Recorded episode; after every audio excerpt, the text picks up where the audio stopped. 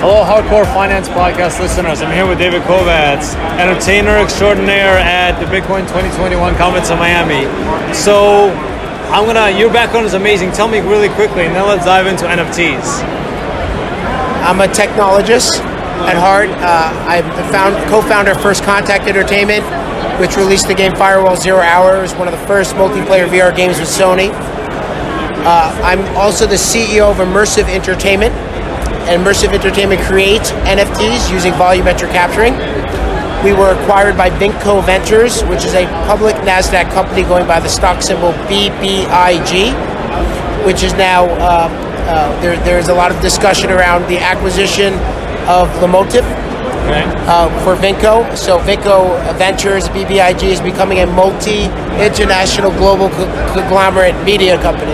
I love it. Tell me a little bit more about volumetric NFTs and Lomotif. How does that all fit in? What the heck is volumetric NFT? What, So what's that? volumetric capturing it uses between 66 and 100 different cameras. We're in partnership with Microsoft for that. There's Okay. two. There's there's two uh, studios, one on the East Coast and one on the West Coast. And what we do is we capture the artist using all these cameras to give a full 3D experience that films at, at 60 frames a second and 4,000 DPI. Amazing.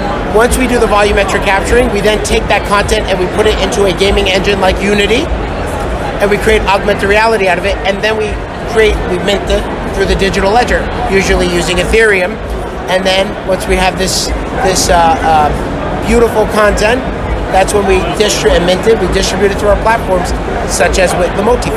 So tell me more. How does Lomotif fit in? If whatever you can say publicly. We're, we're, we're still going through some announcements. Uh, what publicly everyone hears of because we are a Nasdaq company, and we're governed by the SEC and FINRA. So we, we have announced that we're in a uh, we're in uh, uh, negotiations to acquire them. Um, whether that you know, I'll stop from that point. Sure, sure. but but uh, um, what I will say is this: because we're a public company, because we're a Nasdaq company, you're always going to have authenticity with these NFTs that we create. Obviously, myself and the executive manager, I'm the CEO of Emmersive. Myself and the executive management, the board, we we we always follow the rules.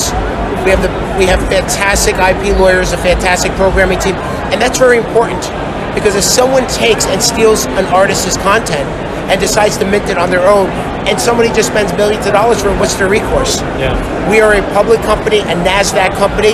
We will follow the rules. We go through an extensive background on all the IP, and that's where the value is added. It's, it's, a, it's an entire beautiful system of synergistic relationships between Lomotif, Emmersive, and our other portfolio companies as well. I love it. So tell me, I'm going to change the direction a little bit. You come from a gaming background, and an entertainment background, Financial and financial, yeah, financial game. So many people say they don't understand NFTs, and they say, "Well, I can just replicate it. It's digital." You know, that seems to be the biggest naysayer. So what do you? How do you get people to come around to the idea that NFTs are a, real form of art, and does the immersive part of it, if you will, the 360 degree part of it, help? That's a that is the single best question you can ask about this industry. Let's talk about it. We have cryptocurrency, block that's a blockchain, right? So what's a blockchain? Think of it as a piece of real estate. If I buy a piece of real estate anywhere, am I going to get a title that says I own that piece of real estate? So blockchain, when you're dealing with the blockchain and you're dealing with currency like Bitcoin or Ethereum, well, I own, I can track where that dollar came from or where that, that currency came from. The single most important application for blockchain, in my opinion, is intellectual property. When you have artists that are working so hard, blood, sweat, and tears, blood, sweat, and tears to create their art, their music, this is their this is their livelihood, and people are just stealing their music. I mean, how are you trying to support an industry? It's not even supported. I mean, it's it's it's it's just you're you're just throwing away trillions of dollars of free stuff, right? There's trillions of dollars of untapped assets that are digital. And I was not an early believer of cryptocurrency. And I'll be honest with you, I still I don't invest in crypto. I don't invest in Bitcoin. I don't invest in Ethereum. And that was my fault. And uh, my friends, I have friends that made a billion dollars off of You it. should still do it. Do it. I, and I do it now, right? Now I believe in it because I understand the application of the NFT. So, one of our partners is Tory Lanez. This is all public information. Tory was one of the first hip hop artists to release an NFT sold out in 90 seconds. He is now with us creating an album. So let's talk about that. He creates an album with 10 or 12 songs. People could just steal it. But what if now we can actually create a blockchain, a digital ledger that says you will pay $10 for that album? That's what we're doing. We're ordering Tory Lanez. We're creating a marketplace for this this collectible that could be worth a lot more than ten dollars. A lot more. It's actually like collecting baseball cards. So it's a beautiful thing. It's a beautiful thing. And what do you think Tory wants to do? What do you think our other partner, Chris Brown and Flo Rida, want to do? Our, these are our partners at Emmersive Entertainment Vinco Ventures. They want to create more stuff. They feel happy about it. Imagine you work, you know, 100 hours a week for free. It's not right for the artists. It's you want you want positive energy, you want good energy, you want them to be rewarded for it. So I am so excited because people are saying, well, how come I'm getting into NFTs? Because I only get into things I believe in. It's my whether the video game industry, my legacy there. I get into things I believe in. I believe NFTs are the future.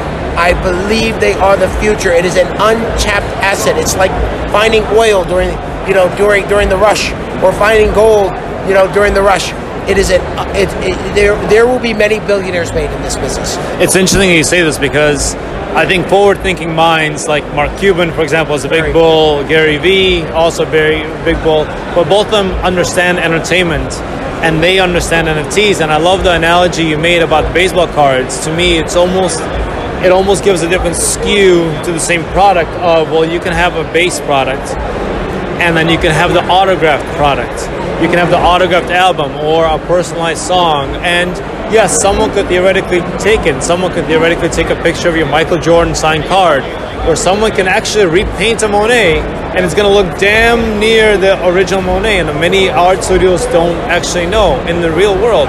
But if you value it and other people value it, who are we to say that that's not right? And why shouldn't the artists get paid for the for the IP? Absolutely. I mean, you're in the media business. Imagine you're doing it all for free. I am, at the end of the day, at the end of the day, I am for the artists. I want them to maintain as much creative control as possible, and I want them to deliver the experience and to connect with their their clients, connect with their fans. I just want to make them more immersed. That's all. Where you know the mental health issues we face today in this world, it's so many problems. Entertainment and art is part of culture. It's escapism for people. So why not create another avenue for that? Sure. I love it. I love it. So, tell me. We'll wrap it up really quickly, but tell me what's next. What would you want to tell people? Where can they find out more about what you guys are doing and uh, and get involved? How can they get involved? Well, it's it's the beautiful part of it is is again we're a public company. We go by the stock symbol BBIG, Boy Boy India George, Vinco Ventures.